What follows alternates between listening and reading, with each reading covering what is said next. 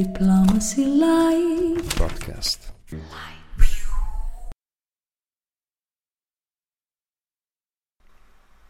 Tum tum tum tum tum tum tum tum tum tum tum. Episode 007 of the Diplomacy Light podcast on diplomacy and intelligence with Dr. Gordan Akrap. Dear viewers and listeners of the Diplomacy Light podcast, welcome uh, for another episode, the 007 uh, podcast, uh, and appropriately so. This podcast, uh, the topic of it is this combination of diplomacy and intelligence gathering. Uh, a combination that I think that even many in diplomacy don't pay enough attention to understanding. And this is why we really have someone uh, who has quite a bit of understanding and practical knowledge uh, over this issue, both in the intelligence world and in the, the, diplomatic world. So, Gordan, thank you very much for accepting to be on the, the Diplomacy Light podcast. And I really look forward to our conversation on this. Well, thank you very much for invitation. And it's my pleasure to be here because it's extremely important, uh, not just because what is going on, it's be- because the things that the diplomacy and intelligence are overlapping their activities during the first history of the mankind, and they developed it uh, uh, much on a much wider and broader sense that we usually think. In fact, if if one looks at even the, the, the history of diplomacy, its main developments, uh, uh, in the beginning, perhaps just communication between kings, and then a slow institutionalization of, diplomacy. Uh, one of the milestones is when the resident embassy started being uh, created, uh, especially in 15th century, late 15th century Italy, but also uh, here in the region, many uh, other places where the the first function really of of those uh, were to gather information, to understand where they are, and to do that on an ongoing basis, which is actually the work of what we now understand as intelligence, isn't it? Yes, as you mentioned that correctly, first, from the history of the human conflicts and wars, we know that, especially in the time that came before those things, those activities, those processes, the kings and dukes and leaders try to send a personal invoice or messages to the other sides, or to create alliances, or to try to make a mess, or try to do something according to their own wish. But the one of the main function of those messengers, later ambassadors, was to uh, let's get we, let's get collect some information. We would like to know what is really going on there because we would like to collect the information as much as we can, reliable information, in order to bring decisions that are going to go according to our wishes and that will help to uh, to fulfill our expectations. Was it in the time of war? Was it time before the war or after the war? So there is a sense of common ground between diplomacy and intelligence. Diplomacy, from the first point of uh, the way when they developed their skills, uh, was, as you mentioned, not just correct information to represent the leader of the country, but in in a core it was intelligence. Later it was developed as the international relations became much more complex. Yeah. Intelligence was be, become a, a one of the one of the sub activities of the diplomat, diplomatic activities of every country. And if in those times it was uh, perhaps the ambassadors or whoever was the chief uh, of of that uh, the nuncio, the um, it, perhaps they thought that well I'm well suited to gather uh, information and, and do this. But at one point it was seen that perhaps this is something better left to other uh, diplomats, so that the ambassador, as you rightly said, really represents the sovereign, be it the king or right now the, the democratic sovereign people. And it's not as suitable, it was seen uh, to be able to uh, gather information. And at the same time, if it was uh, regular information, perhaps a diplomat is better suited. But then once you start collecting information that is hidden by a side, then it is more suitable to have someone who is not the representative of the sovereign uh, do that, isn't it? Well, by developing the state and societies during the time, the states uh, saw the, the necessity to make differences. Yeah. Because uh, it was the ambassador, in most cases, has a much wider spectrum of activities. And it's a very unpleasant way if someone, especially ambassador, is going to court in collecting the or gathering the information or intelligence that is not appropriate and that the ho- uh, host country doesn't like to be collected by the, someone of the foreigners. So that was one of the reasons, of course, why they get her in. Uh, they developed the special intelligence intelligence service because also the the states and societies at that time needed to uh, organize some kind of intelligence gathering process inside the countries in order to know really going what is really going on and to bring up the decisions that is going in favor of the leaders. And in that way, they develop the activities and abilities in order to collect information from abroad. Right. And complexity of information that were needed to be gathered and collected, collected and analyzed, it brought up the decisions. Yes, we need special persons who are going to be collecting only information and data that will be transferred to intelligence. And it's an interesting uh, point, this combination of diplomacy and knowledge.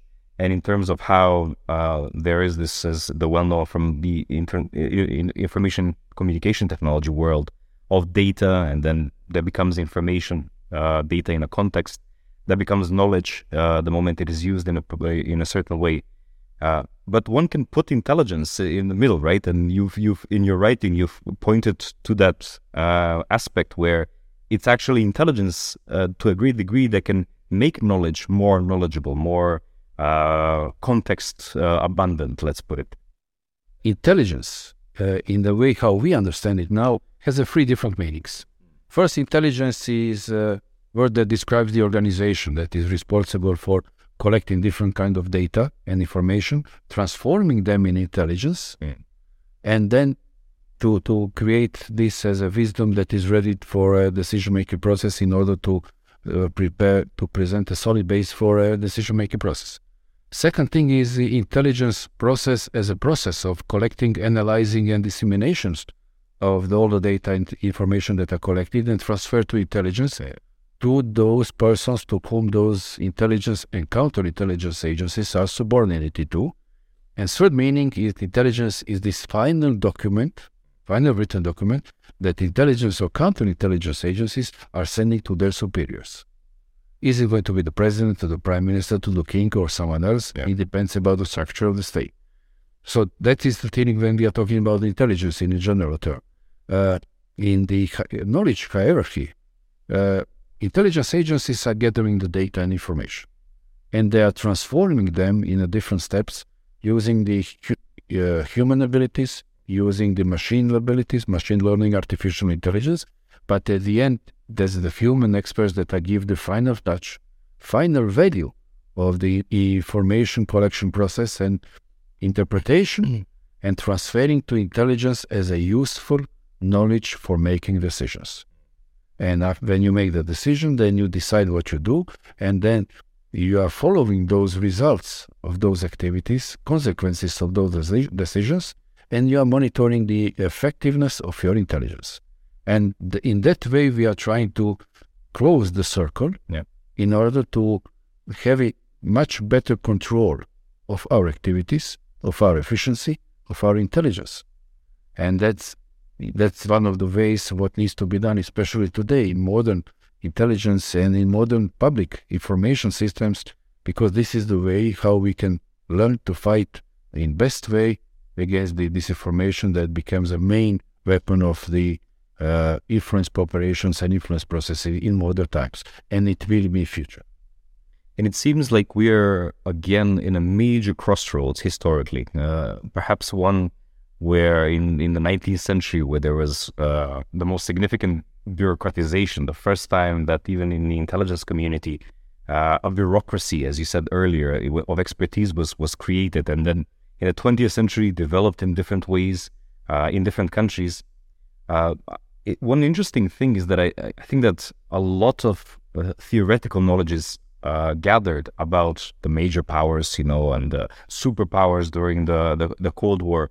But it's actually even middle and, and smaller powers who can have very effective, not just intelligence, but this good combination between their diplomacies and intelligence to the best of their state's interest. Uh, don't you? Uh, I mean, you've you've been in the, right in the middle of of, of, of that nexus, and would you share any insights on this? Uh, let me give you a few things from the first point of view for the bureaucratization. I remember when we were conducting the process of transformation to a free and democratic and modern Croatian intelligence community, and we have been uh, uh, we have been we, we, were in contact with quite a lot of partners or friends, and one of those uh, experts from abroad said, "There is only one thing you have to avoid: forget and uh, and try to avoid the malicious influence of the bean counters." We said, "What do you mean by that bean counters? What does it mean?" Because we didn't know. They said, "Bureaucratization. Do not bureaucratize them yourself." For example, bureaucratization of intelligence is a very tough thing that needs to be have in mind because intelligence agencies and counterintelligence, of course, does not work as the usual agencies. Yeah. For example, if you remember the, the Skripal case, yeah. the poisoning case of the Novichok by the by the Russian scene the, in the UK several yeah. years ago, and one of the key evidence that Russia, Russian intelligence agencies are behind it, was collected by the by the Dutch intelligence and by some other intelligence using the mistakes and miscalculations of the uh, Russian bean counters, Russian administration. Because the, the group that there was a group of the Russian diplomats that was sent to, to the to the Netherlands to Den Haag because in Den Haag there is uh, this organization for the OPCW. Yeah, OPCW, where there was one of the uh, one of the samples from the Novichok case from the Salisbury was sent to be analyzed. The Dutch counterintelligence was attracted by some of their behavior. Let's see what the people are doing. Mm. But because of the few mistakes that they, their case officers did, due to the necessity to have very efficient way by the local bureaucracy in Moscow, they keep the bills that directly connected them with the Russian intelligence agency. And, so, and that's the problem with bureaucratization. Secondly, what you said is uh, extremely important because uh, not so many people know that the intelligence agencies has a, can have, and probably in most cases have in time of conflicts in wars, very significant influence in preparations, not just in military preparations, but keeping touch and trying to solve those combats uh, uh, combats challenges in a peaceful way. For example, we when we try to have quite close, we, we sent several times messages that we would like to share our opinions in order to stop the aggression to Croatia in 90s. That we would like to have a direct contact in order to prevent atrocities, to prevent casualties, to prevent crimes. But there was no response. For quite long time, there was no response. Okay, we did not ask to, we did not try to ask every time. We sent once one or two messages. There was no question. There was no answer. But in 95, when we successfully managed to conduct several operations in 94 and 95, and after the Operation Storm, we received a message via messenger, via middleman, via middle agency, Yes, so it's a little bit interesting to have a contact with you because they know what is going on. Then they realize. And that was a process that, of course, intelligence does not do these kind of things on their own. You have to ask state leaders to approve or disapprove of those activities, and we we were approved to do to have those activities, to have these connections, because the President Tudjman main idea was to try to solve all of the disputes, even in the military field, with conversations. Mm. Because that means that less combat activities, less military activities, increased number of intelligence activities, decreased the number of victims on both sides, dead and wounded persons and miss, missing people. And for example, the, in, in the process of negotiations, or for example, in the, for during the Dayton Agreement and before it and after it, the role of our intelligence was it's not because I was part of that, but we have a very very important role in bringing the Serbian side to the table and bringing the decision that we were positioned not to conduct military operations in order to liberate the occupied Danube region. We did it through the peaceful integration process that saved thousands of lives on both sides. And this is one of the things that we did. And we are very proud of that. Because there is uh, overt diplomacy, there is something that we see, but there is intensive activities of the shadow diplomacy yeah. or cover diplomacy because in many times intelligence officers, despite the fact how high are there on their ranks, can easily go unnoticed, can much can do much more better, can have much better results in, in process of let's say negotiations with other opposite side than usual diplomats. Yeah.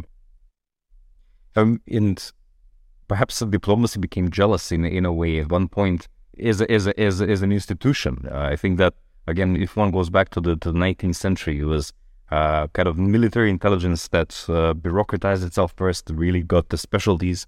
Um, other types of intelligence then developed in, in commercial activities, in um, in naval activities. If it is it, within the military, you could have different kind of aspects that, that are covered.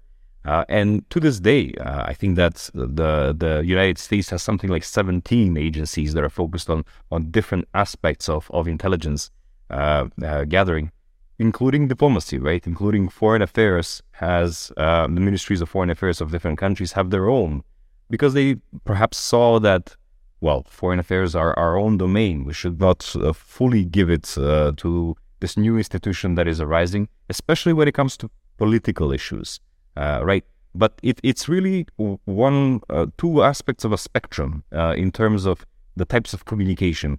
All of them have a role in statecraft. I think that both can be, even though, uh, uh, as we spoke earlier, the distinction between tradecraft and statecraft is there. It's all statecraft. It's all in the interest of, of, of the states, but with, with different ways. Perhaps just a few words on this aspect of the foreign affairs intelligence, the political uh, part of it, both in terms of the side in, in the gathering of information, but also in the side of perhaps what is more and more becoming evident through social media in the shaping of events uh, where one is sent. And managing the events and creating them. but that is the business of intelligence. If you cannot control, create it. Yeah.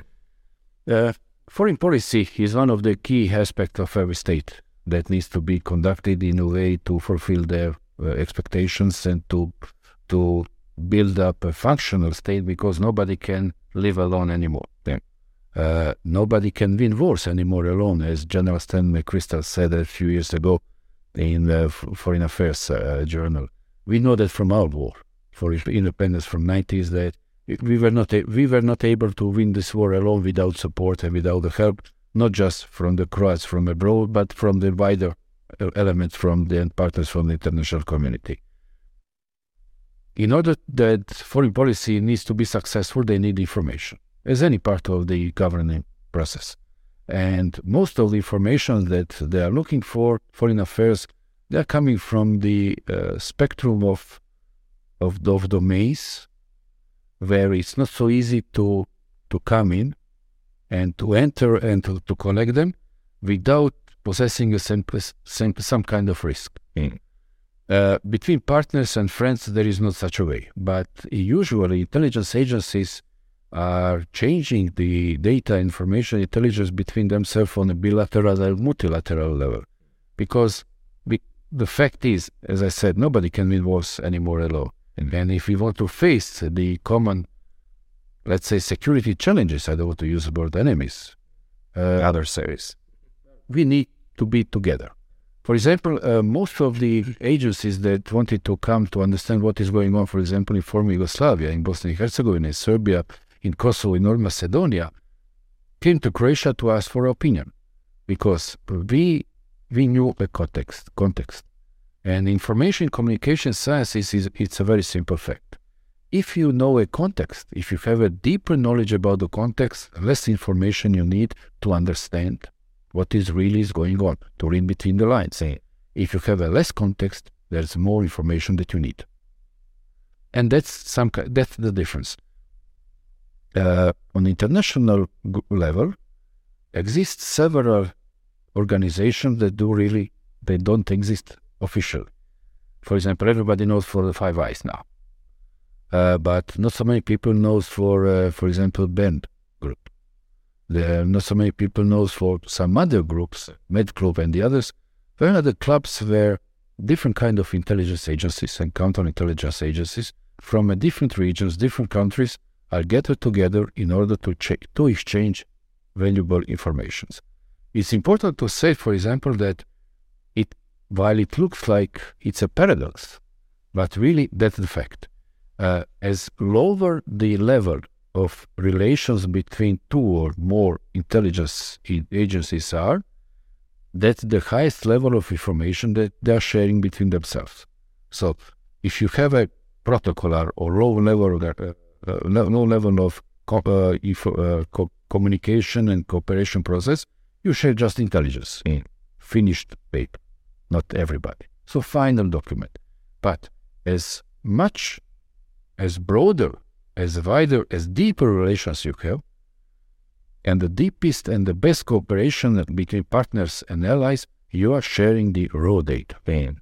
So basic data information that you are collecting in order to help to the others that so that they have raw data, raw information that you collected from field using different methods and activities so that they can compare it with, with what they have and then to exchange it in these circles in order to get valuable and better intelligence. So without that, uh, without this, let's say, uh, one of the arms that supports the foreign policy, it will be very hard to conduct any successful foreign policy. Because beside any successful politics are information. Mm. If you have a valuable information coming from trustworthy sources and confidential sources, and they came on time, then you can bring a decision that will be in will, that will be for benefit for all of you, and that is, that is especially important for the allies.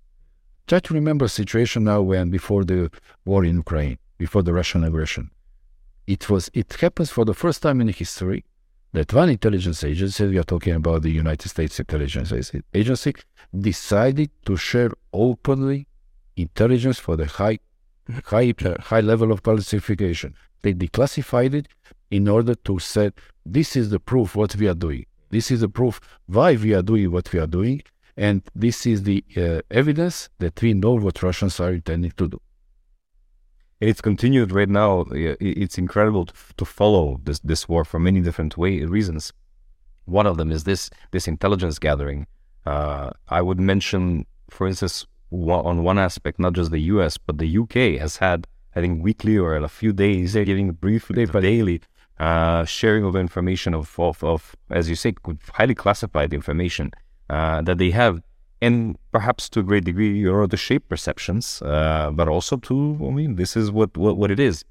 And another aspect that I find fascinating uh, to watch, it, it's uh, perhaps uh, troublesome to say fascinating when there's a war going on, but it is a new time when, when one has to really understand this there's so much open source information that is being uh, shared uh, all around where people with either intelligence backgrounds uh, or just an interest uh, are sharing information on the internet, what they find. And uh, it, there's a, such an abundance of information at the moment that it's really, it's really a, a time where time has become so compressed. It is necessary to perhaps share as quickly as possible the raw data that one gets in order to really be to be able to act on it and to be able to have any meaning. Otherwise, it becomes irrelevant very quickly. Well, now we are talking about the different kinds of intelligence. Usually, there are several kinds of intelligence gathering process: human by human, human operations by the SOA agents, agents of place, agents of influence, different kinds of agents. SIGINT as a signal intelligence, it means collecting the intel information by using the technical means and also let's be just speaking on a general level open source intelligence is it going to be via media social media social network etc never mind. But uh, what we are facing now it's a huge amount of information and disinformation. We we are in a situation that we can have that we have information chaos or information intoxication or infoxication of any activities that are important for at least two or three sites. Uh, there is so many valuable information that is publicly open and available on the, on the social networks, but uh, classical media and uh, classical uh, public that is receiving those information does not does not went through a cross-checking process. That intelligence needs to do it because it's very dangerous for intelligence that just took those informations obtained via open source intelligence as a fact. They need to make different cross-checkings. That is the reason why that's the process between uh, transferring data to have a actionable intelligence. That's on knowledgeable. That's a, that's the question why intelligence agencies are there for, in order to say, well, this is this information. And this, this the author and creator of this, this information is this one or this agency or this government or this state in order to obtain those kind of results. So we have to avoid it. And we have to fight against it. We have to publicly disclaim them. And we are going to get another, another benefits for us if we do that. On the other side, let's use this as a primary intelligence. Second thing is the publication of so many information in the uh, social networks and in open source intelligence is helping to both of the sides. And therefore, there is always a level of questions of how reliable uh, those informations are, how useful, or how malicious, how negative effects that can achieve on, especially on the defenders. Therefore, if you remember, for example, the after the Paris massacre in Bataclan, in 2015, I think it was, and then in November there was a raid in these Islamic terrorist groups in in uh, several cities in Belgium. Uh, there was a lot of people on the streets that they tried to to record and public those informations in social networks. And it was the first time that Belgian police asked, and later it repeated after the Christmas uh, terrorist attack in uh, in Berlin, in Berlin Christmas mm. market, and after in Vienna recently, uh, after the terrorist attack. Local police intelligence authorities asked for the people on the streets, please, you can record what is going on. You can take up the photos, you can take up movies, but videos, please do not publicly open. Mm. Do, do not send do not send those information to the social networks because those who are on another side that's their aim. that can act according to your information. Yep. Send it to us. Yep. We have information communication center. We will protect your identity. We will keep your identity, but those informations are going to be helpful for us in order to fulfill our mission. And that means to identify, positively identify, and to f- search and find and arrest terrorists. And it happened very significantly, and it repeated, as I said, through the next several years, that uh, police started and audience and people accepted. They start to public photos of cats. Yeah. Cats in different positions, cats in military uniforms, cats uh, in uh, war stars or Star Wars uh, activities, different. And that is the uh, thing that intelligence and security agencies ask and get support for people and make people that they feel, yes, we did something positive. And decrease the level of openness of information that is publicly open to all of the sites, decrease the influence of these informations, and increase their abilities in the fulfilling their primary activities later after they those terrorist attacks uh, define. So there are so many things that uh, it can be done with social networks. Social mm-hmm. networks are not just there for spreading these informations. If you can try to manage the process, then it can be uh, helpful to you. Yeah. If you are going to be able to come to position that you define the trends, then it's okay. Then you are in a winning side. But if you are forced to follow the uh, happenings, follow the incidents, follow the terrorist attacks, follow the processes, then you are reprogrammed. There was a one commercial several years ago that that said first never follows, and that's the thing that needs to be, that is basic for activity for every intelligence agency. Mm. I know, for example, when we came to that uh, during the uh, Homeland War for Independence, we managed to develop our activities from 90s when we were defending ourselves and we were following the activities of the of our enemy. Let's say on this way. But we did during the time we developed our abilities especially in 92 93 so in 94 we started to create trends. To create? Trends. Hmm. We created topics we created subjects we created situations and we created the activities that the our opponents needs to react on. Mhm. So we change our position from position that you are following. We were in situation to create, and that's the position that you are on the way to be successful. Yeah. Let me uh, ask you about um, one point of convergences and divergences between agencies, because uh, as as we mentioned earlier, many countries have many different agencies with different uh, focus areas, um, uh, but they all, as we said, have a common threat, and that's national the national interests of, of the country. But there's a lot of overlap between them, isn't there? And in it and that overlap can be helpful because they can there can be a redundancy so that they make sure that nothing falls between the cracks and a major uh, issue happens. But there can also be some mission creep, as they call it, some uh, going into one other's uh, um, uh, area of expertise, and then resistances, and then fights between, especially when it comes probably fights for for funds. I think that that's the eternal fight. Can you share your insights on on, this? Uh, when intelligence failed, Hmm. everybody knows for that. Everybody heard about or terrorist attack or organized crime happening or, or some disaster. So that's the point. Yeah. But the, the most important point is that uh, the successful activities of intelligence and counterintelligence in most cases are not visible. Hmm. And this is something that I remember it happened in, after the Bristol uh, hotel bomb explosion when IRA tried to kill the uh, uh, Prime Minister Thatcher, and she, she she escaped and she survived. And IRA said this famous sentence: "Okay, you did it this time, but you have to be successful every time in preventing our activities, and we need to be successful only one time." And that's the curse of intelligence and counterintelligence activities. And one of the things that they are happening is those, as you said, overlapping of activities. Sometimes, uh, when you have a reasonable people, you can manage those kind of things.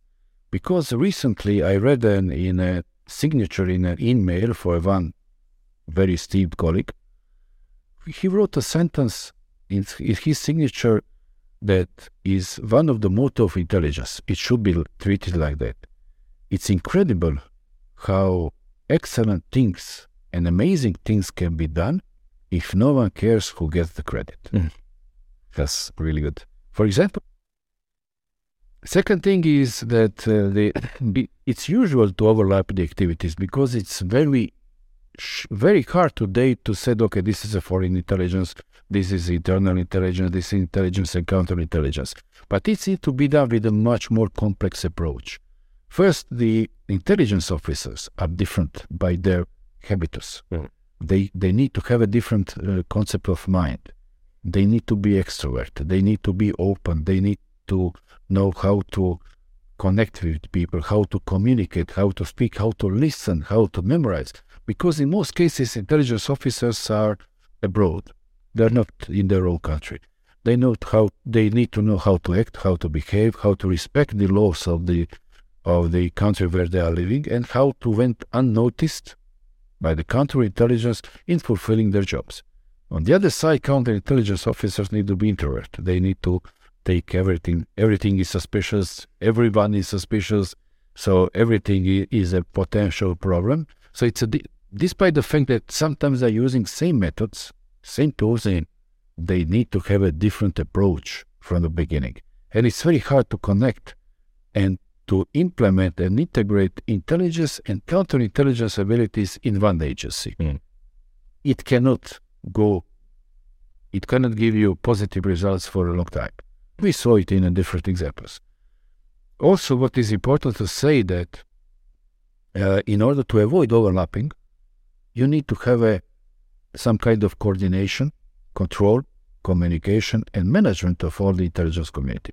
For example, we faced this problem in 90s when we were transforming our intelligence community that was existing during the communist Yugoslavia time to a modern democratic Croatian intelligence community. And we established a system that was much better than it was before, and it was excellent. Still, it shows lots of benefits uh, uh, according to the latest results. Uh, we okay, we limited the numbers of intelligence agencies. We have a one counterintelligence agency that was a part of Ministry of Interior. We have a military intelligence that was part of the uh, armed forces, military counterintelligence that was part of the military uh, Ministry of Defense.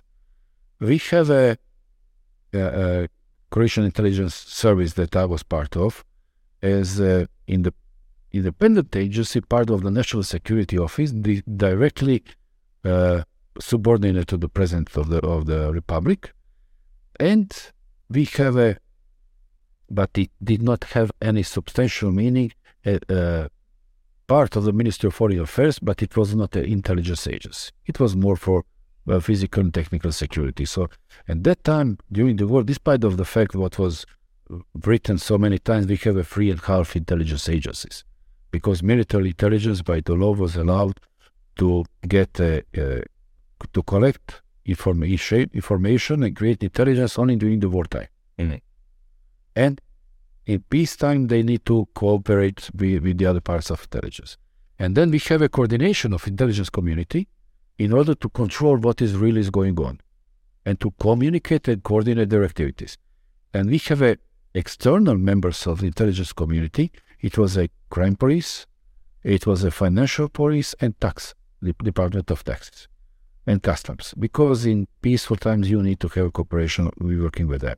And that was a part of the uh, national security concept, what we are talking about. And uh, not to forget, Ministry of Foreign Affairs is and needs to be done be part of the national security concept because not so many people realize that uh, Minister of Foreign Affairs has ability to uh, to appoint the to proclaim sanctions against someone in international community, and this is some kind of repression also, you know. But uh, we are talking about the homeland security concept that is, for example, now in Croatia, it's national security concept that is supported by different areas of social life. For example, the firefighters are part of the Homeland Security concept.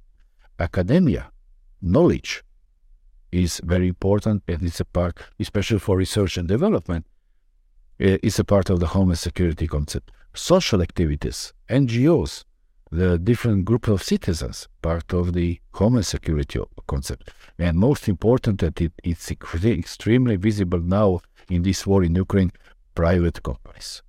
Because especially in today's domain, when we are fighting with so many uh, security challenges that are coming from cyber domain and existing in cyber domain without cyber, uh, without private properties, private companies, private research and development abilities, we can't do effectively. During the Cold War, those research and development for the supreme technologies was part of the special operations within the intelligence and military. But now we are in private sector. Money is private sector. Knowledge is in private sector, and we need to cooperate very strongly in order to to fight against the modern security challenges. Well, perhaps we will see representatives, and I think we are already uh, of of the private sector in in in, in diplomacies. Uh, we've seen it so far in, in, in commercial activities, you know, promoting business, but all of a sudden, this, as you rightly pointed out, uh, is becoming a factor as well. Um, perhaps as we conclude, uh, one aspect of, of, of this coordination and perhaps even tensions is what happens in a, in, a, in an embassy, you know, where uh, the, the, foreign affairs is the one that is the resident. It is it gives the diplomatic immunity, as you as you said, it can sanction, but it also has is the one that can have diplomatic immunity, which it can give to intelligence officers if it chooses. The military attaches sometimes uh, do that. Uh, and, you know, it, I think it's important to remind uh, uh, our our uh, viewers that intelligence gathering is, as we said earlier, one of the uh, aspects of, of statecraft. It's also one of the key aspects of diplomacy, right? And in, in its uh, in these embassies where we can see this communication flourish for the interests of the country, and sometimes not so much. I think I uh, know of, of examples of many countries where there is this ambiguity in terms of who's the boss sometimes. Is it the, the ambassador or is it the person who is there sent in from the security services? And I think that if if there if it is better coordinated at home, these kind of ambiguities don't happen. Then the the the, the functions are clear, everybody knows what one needs to do, everybody's rooting for the same team, and nobody has captured power because in intelligence you can get, gather a lot of power in in one uh, uh, institution. And if I may kind of add one more thing to that is perhaps that is one of the key strengths of democracies. I think that you know when you have democratic control uh, of intelligence services, it's and if, if democracy really properly uh, functions, you can avoid this kind of capture by private interest that can happen both at home and in one's uh, embassies. Do you think that it's it is it, it, is it possible to really have good institutions that protect from this kind of capture at home and also from the type of animosities that can happen in different embassies between intelligence officers and diplomats? Well, in diplomatic and consular missions, mm. to, to avoid, yes, not to forget them, uh, sometimes the people from different backgrounds are connected and collected and gathered in order to to act upon the the activities and uh, what has been told by the home country what they need to do. And just like uh, it's a small state, ambassador or consul general is the one who is uh, representing the, the president or the prime minister. It, it, depends about the organization of the state. And therefore, then you have a military attache, and that you have economical attache, cultural attache, uh, consular section, and you have a sometimes intelligence.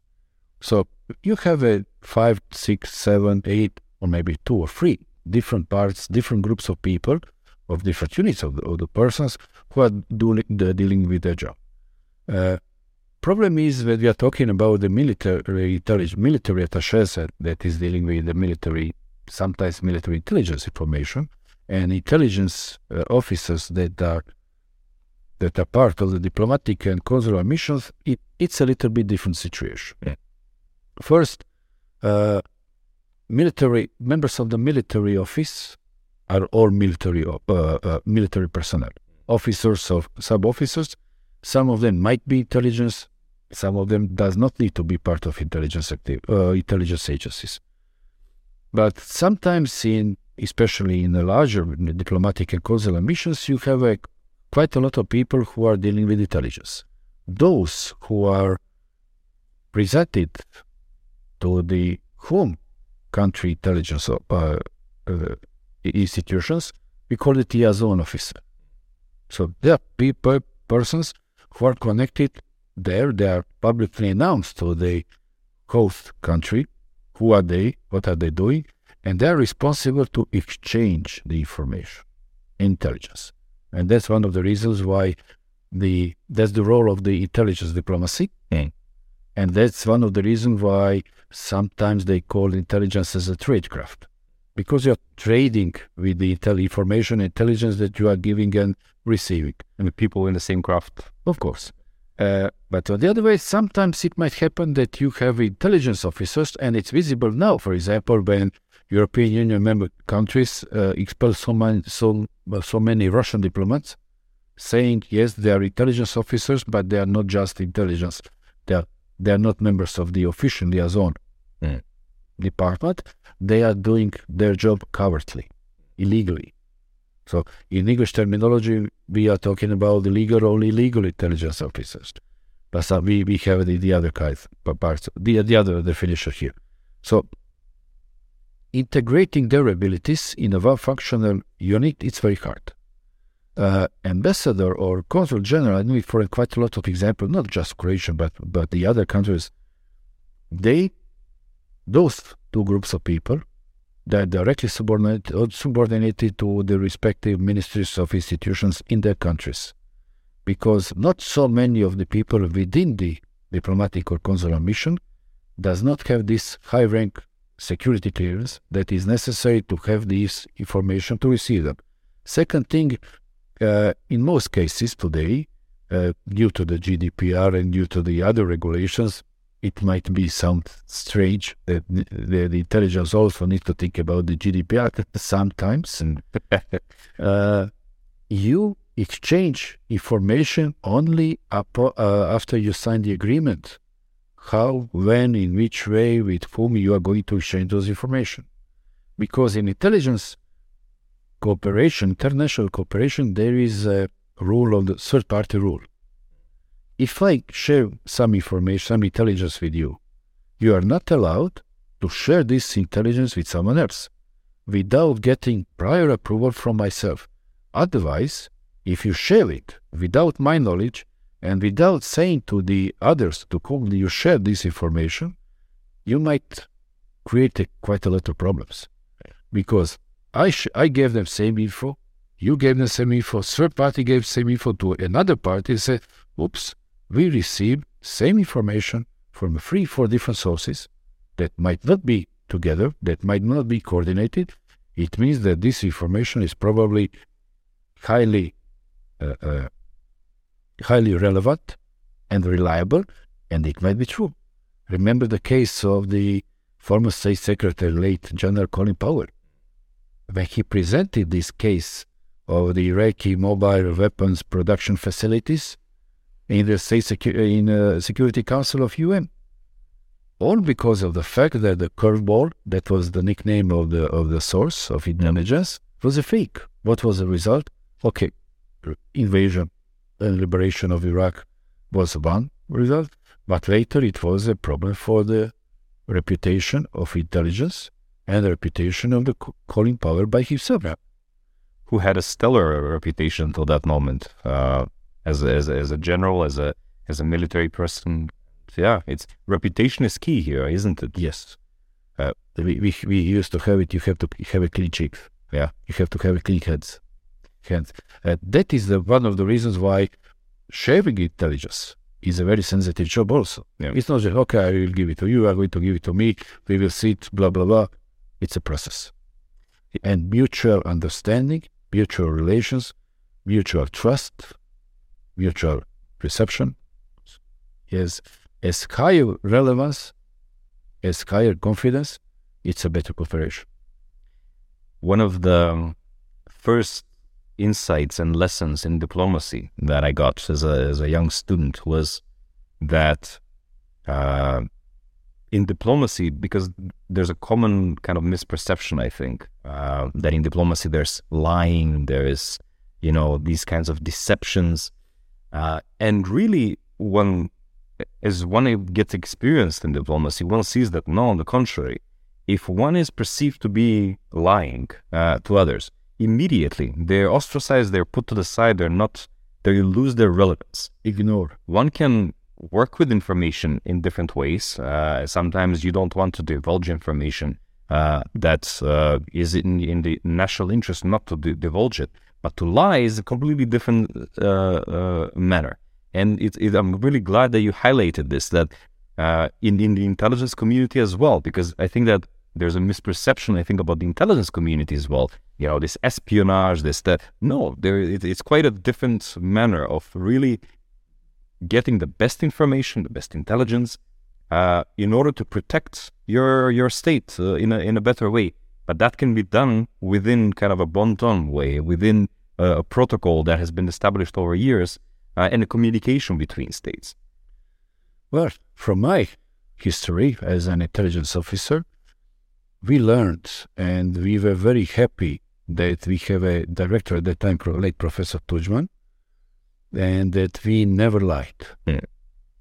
We did not comment sometimes, we didn't say, but we never lied we were trustful partners. And that was one of the reasons why we were very, very respectable partners at that time, even during the war. Uh, because we saw it sometimes that if someone lies, those lies can stay somewhere for a day, week, or month, but not for so long. And it, this lie will be understandable as a lie and will be recognized as a lie. And according to that, you will identify who is behind that lie, and you will, you're not going to ignore him completely, but you will put him aside and to take special care, and it will forget the relevance. For example, during the war, I, I saw so many times that we were approached, I'm now talking from the Croatian position, as a very high, highly relevant partners. Because even when the truth was not in our favor, we never lied. Mm. Because you need to have this high level of, of course, you have to go. Uh, I, I will give you something that it's not often openly known, but I, I think it was public published a few, few years ago. For example, the the importance of intelligence agency that does not lie grows with the time. Mm. Uh, I remember the meeting with that time commander or supreme allied commander in Europe and his deputy when they were here concerning the situation in Bosnia and Herzegovina. Wesley Clark at that time, or No. perhaps? Uh, No, this was. Think- I'm sorry, this is much before. Yeah, Oh, but I, I cannot say that. I can't say that it was written where it was that. time. I'm going to. I, I, but if you compare it with the time, then you will find it. It was in 98, 99. Uh, they said in some of our meetings that the majority, vast majorities, more than 70% of useful intelligence about Bosnia and Herzegovina, they get it from one source, from Croatian side. And that means a lot. Yeah.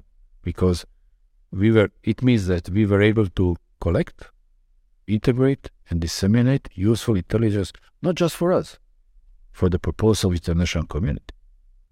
And that's one of the support wings of any state diplomacy, because intelligence, with their information activities, needs and are part of the overall activities of the government in diplomatic relations, establishing diplomatic relations, just like economy, just like uh, sport, etc.